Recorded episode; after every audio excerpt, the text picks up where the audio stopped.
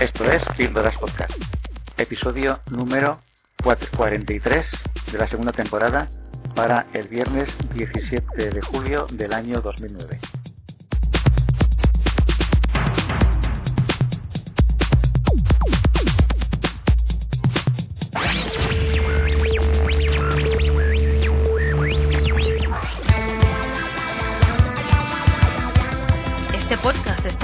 Hospedado de forma gratuita en el Earth Music Network, un portal con espacio y transferencia de datos ilimitados, entre otros beneficios. Si quieres comenzar tu propio podcast o escuchar una amplia variedad de ellos, visita el Earth Music Network en www.emnhome.com. Te esperamos.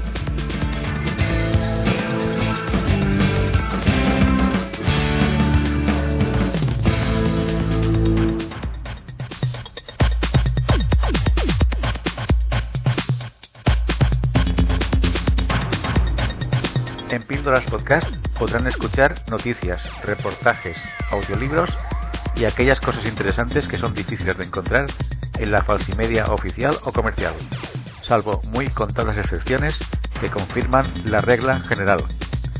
Nos pueden encontrar en http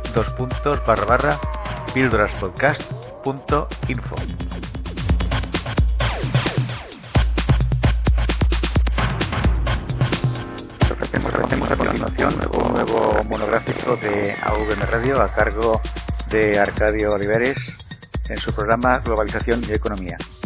Eh, nos habla en esta ocasión sobre los temas de Honduras, la Cuila, el FMI y la Organización Mundial de Comercio, sin dejar, por supuesto, el tema eterno de la crisis.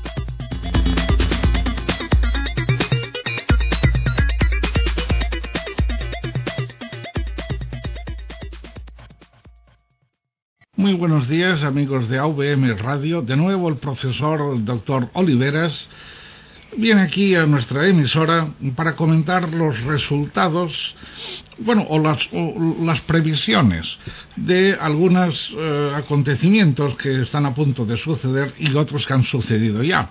Por ejemplo, por ejemplo, vamos a hablar de esta cumbre, esta cumbre del G8, en la cual mmm, España también ha sido invitada para un tema tan trascendental sin el cual, pues bueno, es que no solamente España lo podría hacer, hablando de los de no sé qué de los sistemas alimentarios.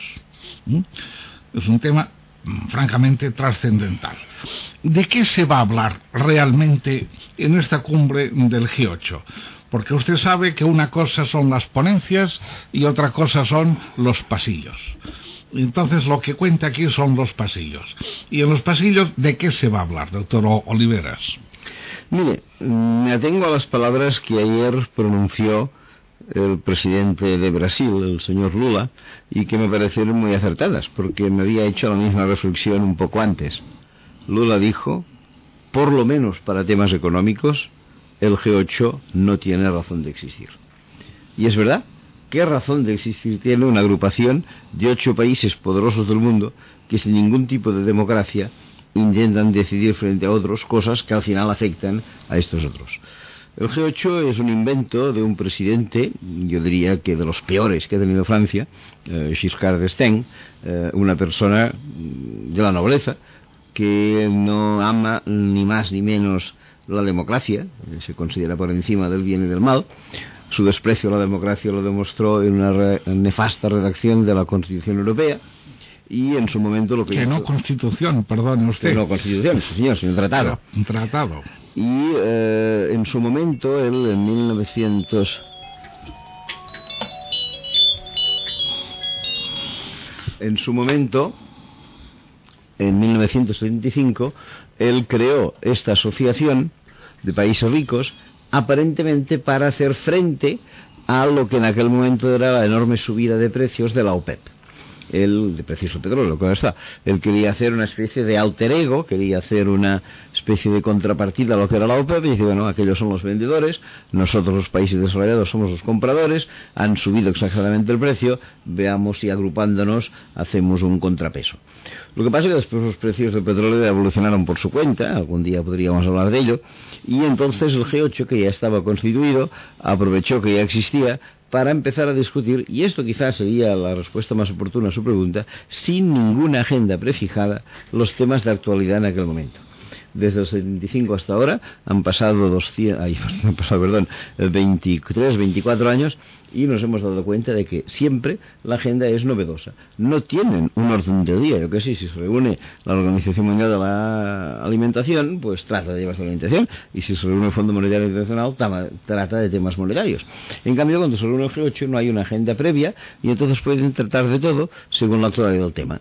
Y pueden hablar de la caída de la Unión Soviética, pueden hablar de la situación en Afganistán, pueden hablar de la pobreza en África, pueden hablar del cambio climático, eh, pueden hablar de los precios del petróleo, pueden hablar de muchas otras cosas.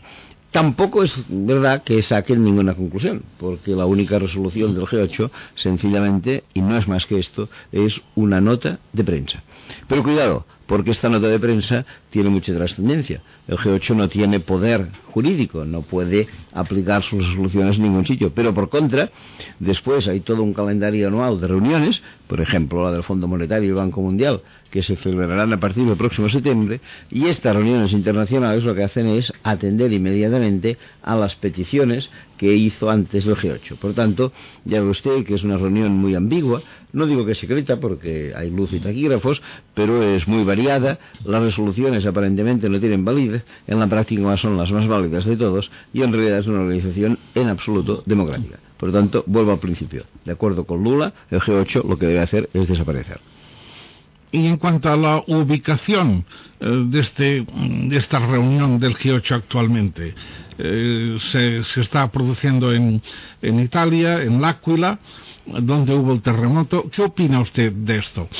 Mm, será bueno para L'Aquila, eh, es un detalle, no sé, internacional para aquella pobre gente, o, o, es una tomadura de pelo.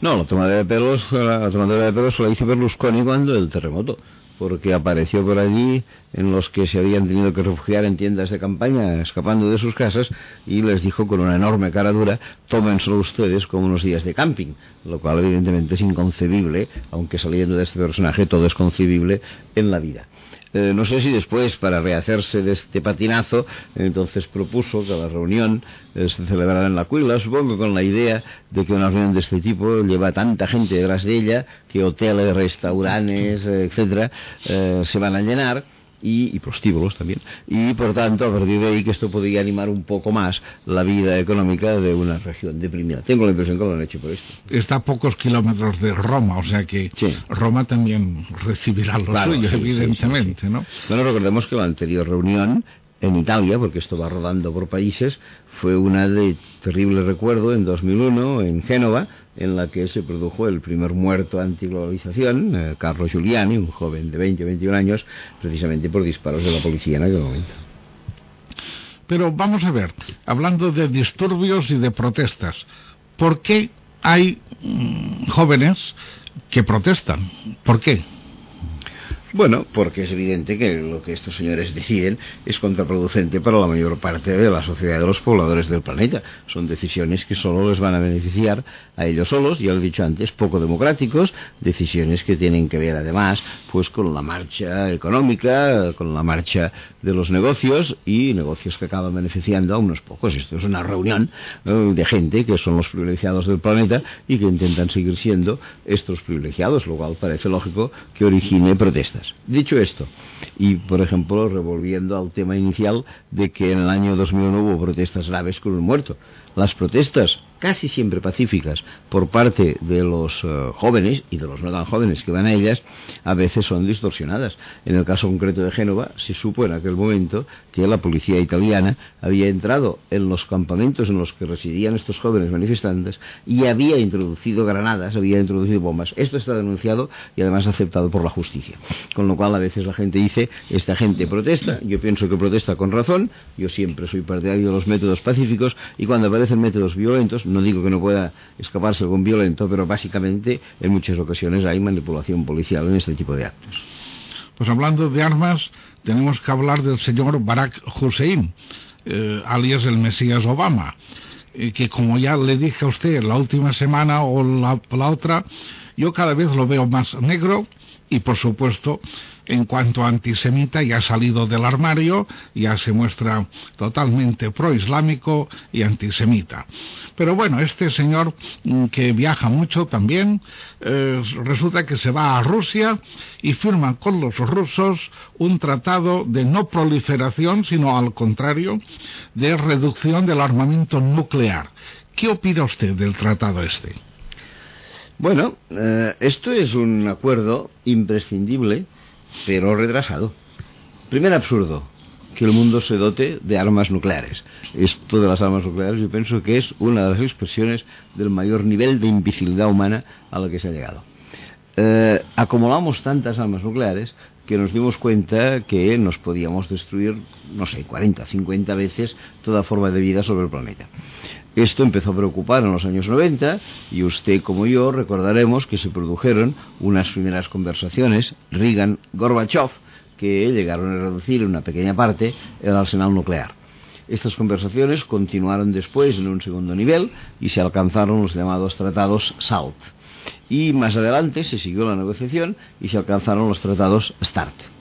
A partir de allí se dijo que la humanidad había progresado y que habíamos reducido grandemente el arsenal nuclear, lo cual era cierto, pero poco interesante, porque si hace un momento le he hablado de una posibilidad de 50 veces de destrucción del planeta con las armas nucleares existentes, una vez producida esta reducción, pasábamos, si no recuerdo mal, a 10 o 12 veces capacidad destructiva del planeta lo cual es absolutamente absurdo, porque una vez nos hayamos destruido una sola vez, es evidente que nadie será capaz de apretar el botón de 49 o 11 veces más, tanto da si tenemos 50 como si tenemos 12.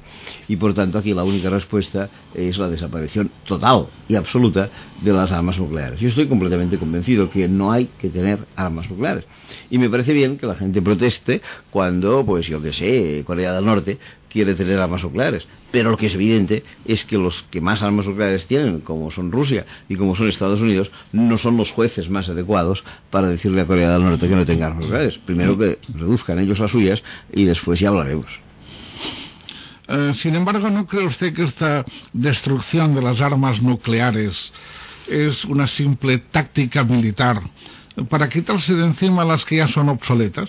Probablemente sí las primeras que se vayan a sacar de encima sean las obsoletas. Soy completamente de acuerdo con usted. Y por tanto, la única respuesta es la que le decía hace un momento, que desaparezcan todas, porque entonces desaparecerán las obsoletas y las vigentes. O sea que los señores eh, Obama y el señor Putin o quien sea eh, se reúnen y dicen, oye, mira, esto me sobra, esto también, esto también. ¿A ti qué te sobra? Pues a mí me sobra esto y lo otro y lo otro. Pues seguro, seguro, seguro. Buena manera de ponerse de acuerdo.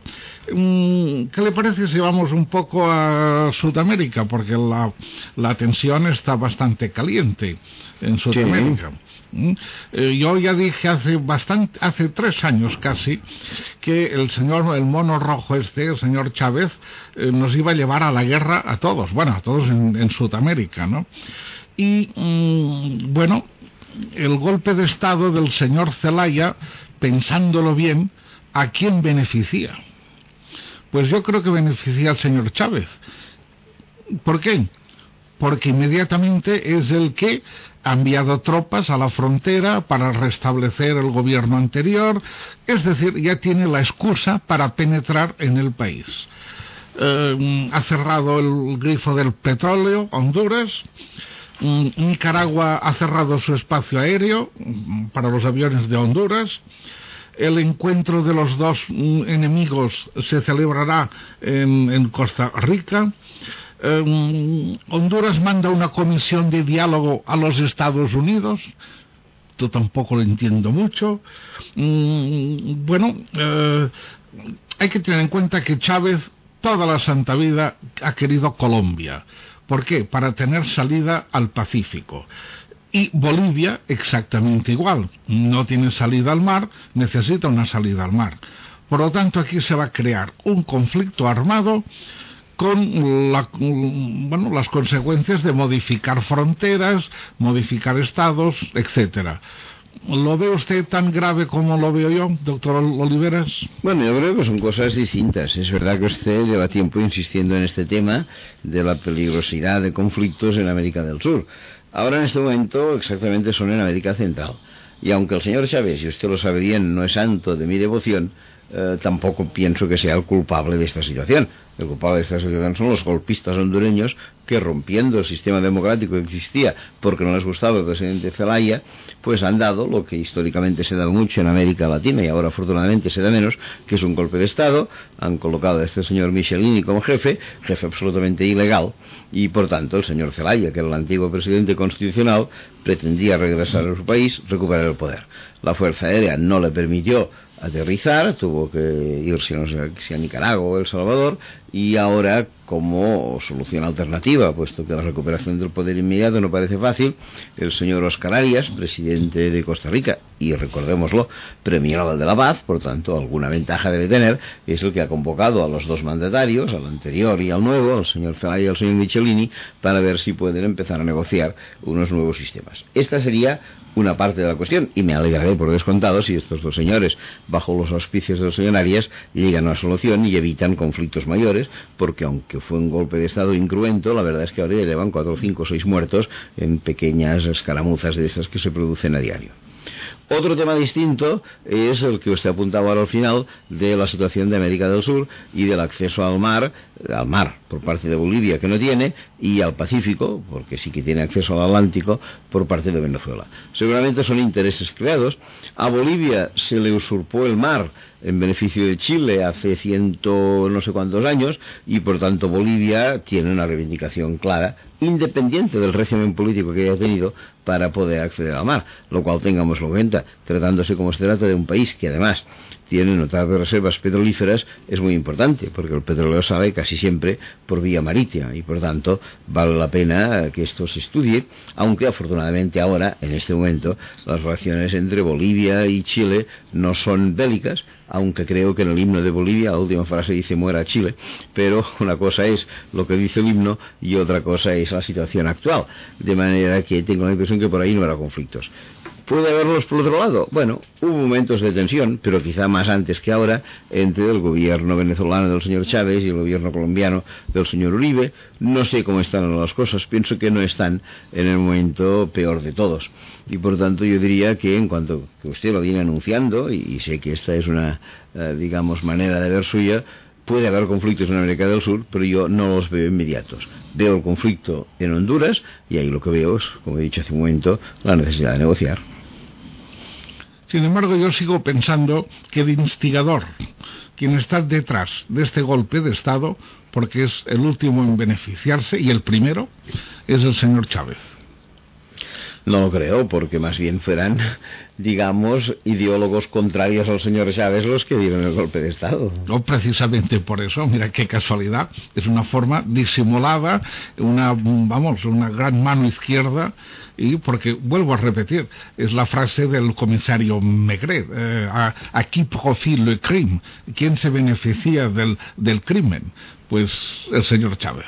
Pero bien, dejemos al señor Chávez y mm, vengamos a España. España mm, está en una situación mm, muy difícil.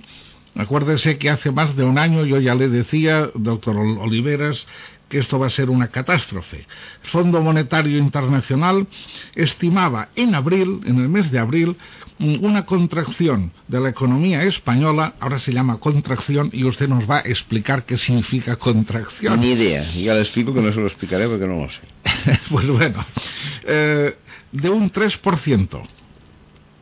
En el mes de junio dijo, nos equivocamos, es de un, será de un 4% increciendo. Con lo cual, mm, yo por contracción interpreto, que no sé tampoco lo que significa, pero mm, me parece que significa pues una, una reducción en la economía, me imagino que sería una, en fin, de, mm, del 4%. Bien, eh, un señor que se llama Pascal Lamy, que pertenece a la Organización Mundial de Comercio, como usted sabe perfectamente bien, acaba de afirmar, lo peor de la crisis en materia política y social está por venir. Y entonces hace una referencia a la ronda de Doha. Y donde se liberalizó, mm, tengo entendido, se liberalizó el comercio allí, eh, internacional y tal. Y este señor dice, se tiene que seguir liberalizando porque si no los que van a sufrir serán los más pobres. ¿Qué opina usted de esta liberalización del comercio, la frase de este señor, la ronda de Doha, en fin, todo el lío este? Bueno, el señor Lamy eh, es un señor, bueno, a título personal no le conozco, pero a título económico nefasto, completamente nefasto. Pascal Lamy es una persona en el sentido comercial, pues poco deseable. Eh, Lamy es el director de la Organización Mundial de Comercio y efectivamente la misión de la Organización Mundial de Comercio es liberalizar la economía, no desde ahora, sino desde que se fundó el GATT en 1947. Por tanto, este señor está en la línea de la organización que él dirige, aunque entonces se llamaba de un modo distinto. Él dice que hay que liberalizarlo. La gente se quejó de esta liberalización en tres ocasiones que yo sepa. Primero en Seattle, en donde fracasó la primera ronda negociadora de la Organización Mundial de Comercio, 1999. Después, en 1993, en la ciudad mexicana de Cancún, que volvió a fracasar esta ronda negociadora. Y finalmente, en 1990 y... no, he dicho 93, pues a lo mejor, no sé, dos años más tarde, volvió a fracasar, o sea, 1929, 2001 y 2003, exacto, estos son los tres fracasos. 90, no, digo mal. 1999 fracasa en Seattle, 2001 no fracasa en Doha, por lo que explicaré a continuación, 2003 fracasa en Cancún, 2005 fracasa en Hong Kong. Es decir, de cuatro veces que la Organización Mundial de Comercio ha intentado tirar adelante rondas negociadoras, tres han fracasado, los países han votado en contra de las decisiones de la Organización Mundial de Comercio, y la única vez que les engancharon fue en Doha, que ya estaba previsto organizarlo en un lugar lejano y en un lugar en que las manifestaciones están prohibidas. Eh, Doha no sé si es el sultanato de Omán o de Qatar, pero en fin, está por la península arábiga y a partir de allí fue en la única ocasión en que después de aquella experiencia mala para la OMC de las manifestaciones de Seattle consiguieron llegar a unos mínimos acuerdos. Y ahora, después de haber celebrado reuniones posteriores, todavía siguen reclamando el mensaje de Doha porque en las siguientes la opinión pública mundial en la calle. Pero los gobiernos del tercer mundo en la reunión siempre han dicho que no. ¿Cuál es esta liberalización? No solo la liberalización de las mercancías, que sería importante, sino que también se pretende la liberalización de los servicios, empresas de servicios de un país que se pudieran instalar libremente en otro, y instalación y liberalización de inversiones, que significa que un país cualquiera pueda invertir en otro o comprar su industria sin que el gobierno del país afectado pueda hacer nada. Estos son los proyectos de la OMC protestados. Y dese cuenta de una cosa, eh, la reunión de Londres de este famoso G20 hace un par o tres de meses incidió en la misma tesitura que la Organización Mundial de Comercio. Hay que liberalizar porque si no, igual que decía el señor Lamy, pues algunos van a sufrir. Fíjese bien una cosa. La reunión de Londres se celebró hace tres meses. El discurso fue liberalización. El señor Obama asistió a ella en Londres. A su regreso a Washington, en los tres meses transcurridos, ya lleva aprobados siete decretos en que protege y no liberaliza la entrada de productos industriales en Estados Unidos, básicamente procedentes de Brasil, porque dice que hacen daño a la industria norteamericana.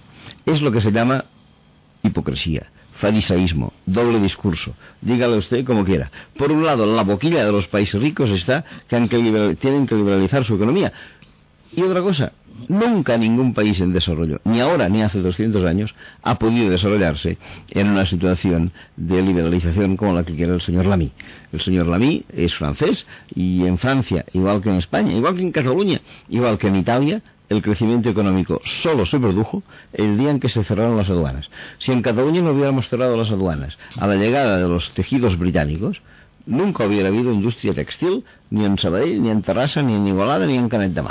Las hubo porque usted lo sabe bien, a finales del siglo XIX los ministros catalanes consiguieron lo que se llamaba en aquel momento el arancel proteccionista y gracias a esto los tejidos británicos quedaron encarecidos porque tenían que pagar una lana fuerte y entonces los industriales de aquí empezaron a crecer.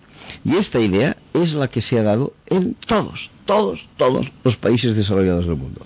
Y ahora, los que ya están desarrollados para impedir el desarrollo de los otros, quieren liberalizar el comercio, además de liberalizar las inversiones y de liberalizar también los servicios, como lo he dicho antes. Pero además actúan hipócritamente, porque en su discurso dicen que hay que liberalizar y en la práctica ellos son los primeros proteccionistas. O sea que el señor Lamy, impresentable y el señor Obama en, ese sentido igualmente hipócrita igualmente impresentable. Es que verdad mm, mm, me, me duele que usted hable así del señor Obama. No no puedo hablar bien en otros términos y si hablo de Guantánamo quizá diga alguna cosa favorable pero si hablamos de los términos comerciales seguro que no puedo ser favorable muy bien pues eh, bueno eh, sea como sea mm, en lo que va del primer semestre del 2009 de este año ya se han cerrado 90.000 negocios de autónomos. 90.000. Yo creo que esto es una cifra suficientemente importante como para que le tengamos miedo. Porque claro, negocios de autónomos, ¿qué son? Pues la mayoría tienen un empleado o dos, por ejemplo un taxista pues tiene un trabajador o dos, eh, no sé, pequeños talleres, pequeños... 90.000 es mucho es mucho. ¿No opina usted así, económicamente hablando? preocupante y todo lo que usted quiera. Y en muchas ocasiones no se da posibilidad para que los autónomos tiren adelante. Yo hice hace unos años un cálculo que pienso que ahora volvería a ser vigente. Usted sabe que hoy en día los despidos, e incluso los que están afiliados a la seguridad social, cuando se quedan sin trabajo, tienen derecho a unas indemnizaciones.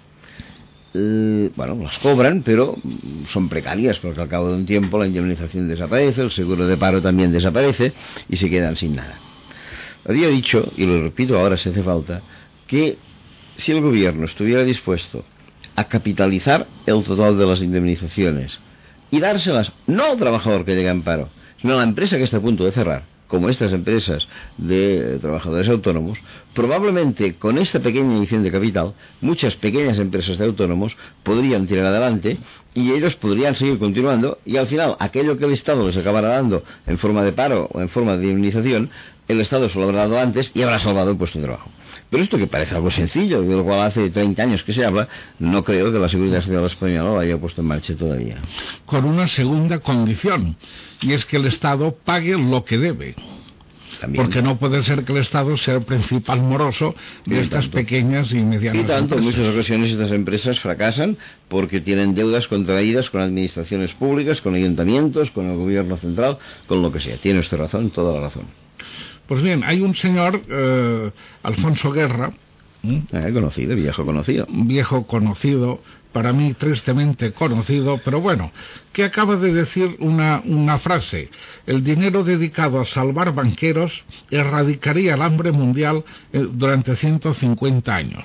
Sí, señor.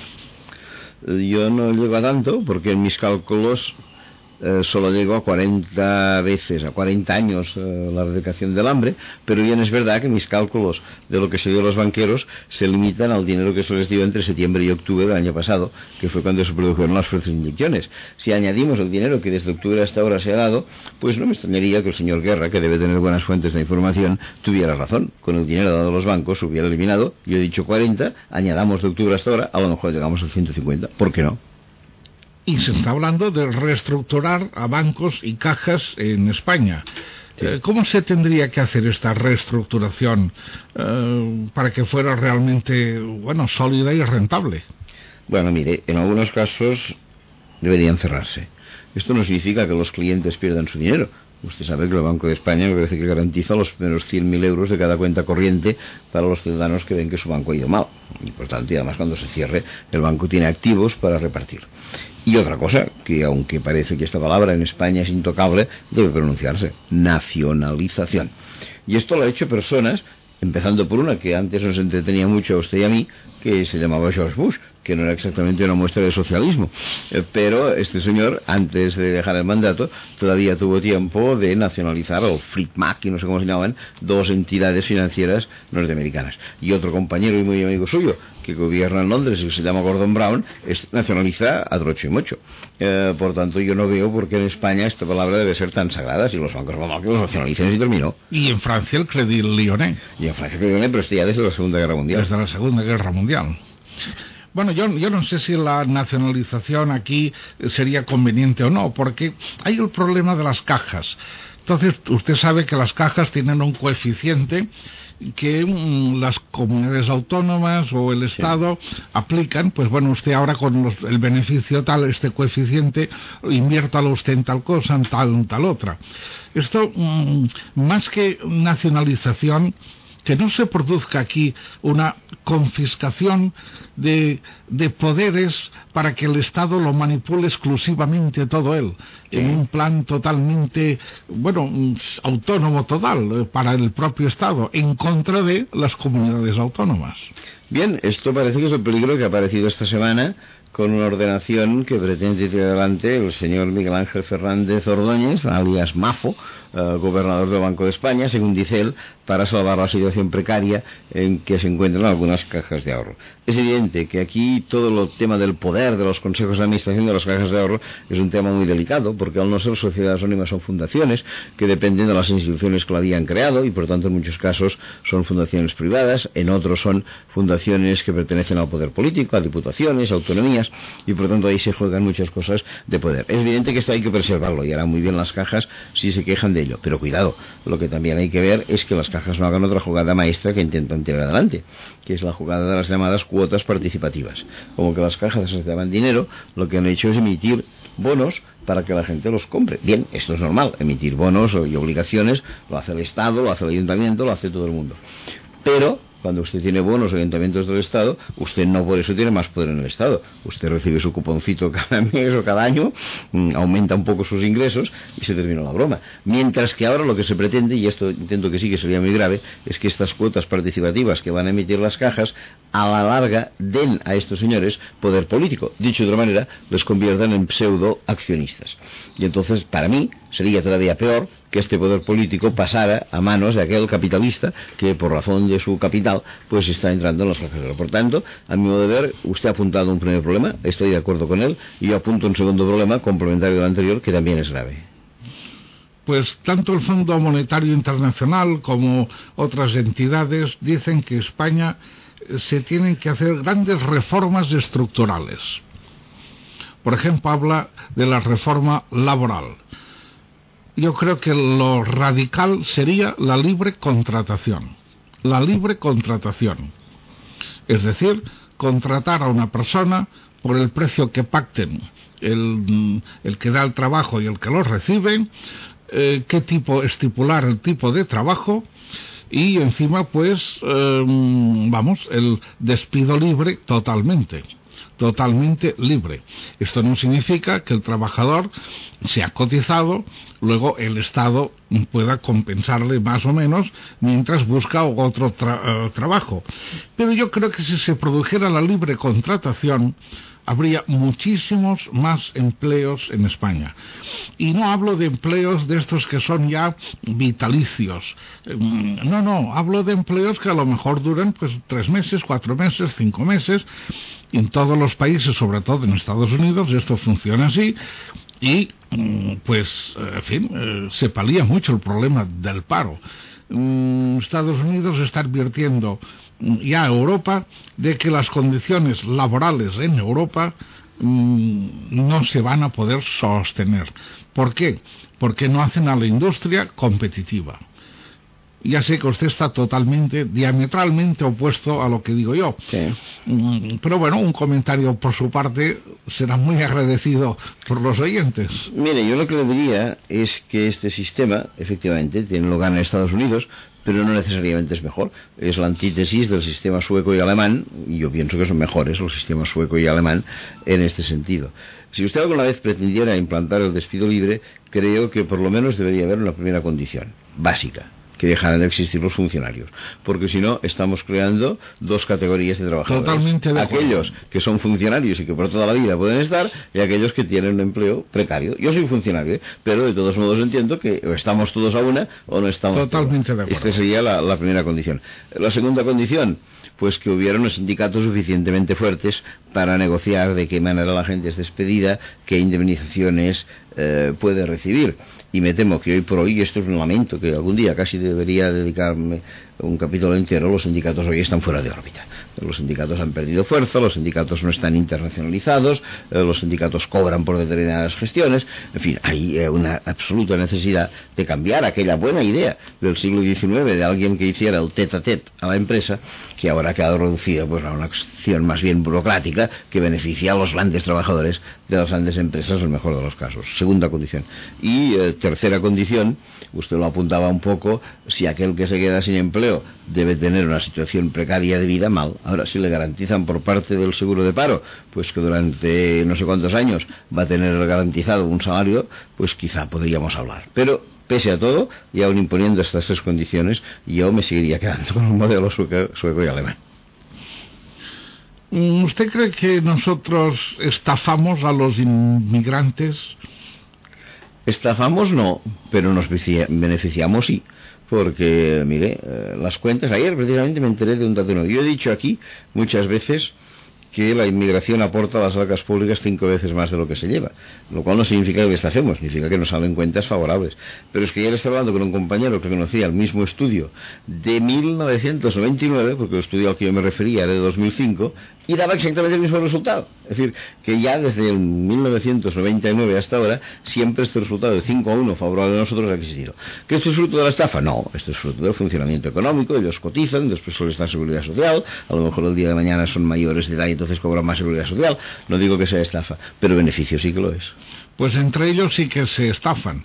Mire usted la redada policial eh, contra las mafias chinas del, del, textil y mire usted la última, una empresa que se llama Riff Jet de un tal Hakim Muyal o algo así, no sé cómo se pro, pronuncia, eh, ha estafado a 1.500 marroquíes, una empresa no legalizada, ilegal, que aquí viene el lío, encontrarlos, que les ha vendido billetes de avión falsos. ¿Sí? Lo leía ya en el periódico, tiene usted razón, pero cuidado. Eh, estos señores hacen muy mal y evidentemente si lo hacen de esta manera pues hay que detenerlos, hay que juzgarlos o cualquier cosa, pero es que ya leí un artículo importante, estas mafias chinas que producen eh, a precios reventados en Mataró, teniendo allí casi medio encarcelados a sus trabajadores, ¿sabe quién venden? Al corte inglés y a Zara. Ahí está la cosa. Es decir, que mafiosos son los mafiosos otros. sin, ninguna, sin ninguna duda. Hombre, es que el pobre corte inglés se debe de creer que vienen de la, de la China. Sí, pues eso los busquen, para eso tienen trabajadores, por para favor. inspeccionarlo. Oiga, cuando No. usted compra una cosa No ya sabe, ya sabe a qué, claro, que se la culpa corte inglés y Zara y estos. Y, y menos a Zara, por favor. Poca cosa limpia hay detrás de esta. O sea que para mí, condenar a los eh, de Mataró, tanto como usted quiera, pero condenar al corte inglés también. Y no se deben a condenar al corte inglés, porque estos son un tabú, y en cambio se deben a condenar a nosotros. Y esto es la justicia de doble rasero, y se terminó. Bien, drástico. Mm, Una pregunta que es una pregunta que mucha gente se está haciendo ya y que yo vengo repitiendo en esta emisora durante tiempo. España. Eh, ¿De qué sirve España? Dicho de otra manera, bajo la mirada económica. ¿Qué produce España? Porque antes pro- producía las patatas de la Pobla de Mallorca y se exportaban. Luego ya todo aquello se urbanizó y tururut. Mm, después las naranjas. Después, no sé, ya hablaremos del turismo, evidentemente, tenemos que hablar de él. Pero actualmente, ¿qué- eh, España, ¿de qué puede presumir? ¿Qué estamos fabricando en España? Aparte de el chupa chups que se vende en la China y que ya no interesa venderlo aquí porque interesa mucho más venderlo en la China y algunas otras, bueno, actividades de este tipo. ¿Qué produce España? No, hombre, España tiene, a ver, España no es una gran potencia industrial y eso lo sabemos todos y es más, no se ha hecho jamás ningún esfuerzo para que lo fuera. Ni se ha potenciado la tecnología, ni se han hecho cosas por el estilo y por tanto tenemos una infraestructura precaria, pero cuidado, en España hay desde una agricultura que más o menos pues eh, alimenta a la población del país y que nos pues, pagan para no cultivar y que nos pagan para no cultivar y que además se pagan la y todo lo que usted quiera. Sí, esto es verdad, pero tenemos después unas uh, secciones industriales, algunas históricas, que ya están en cierta debacle, como podía ser el calzado, como podía ser el textil. Esto se ha acabado ya. No, sigue habiendo mucho calzado y sigue habiendo mucho textil.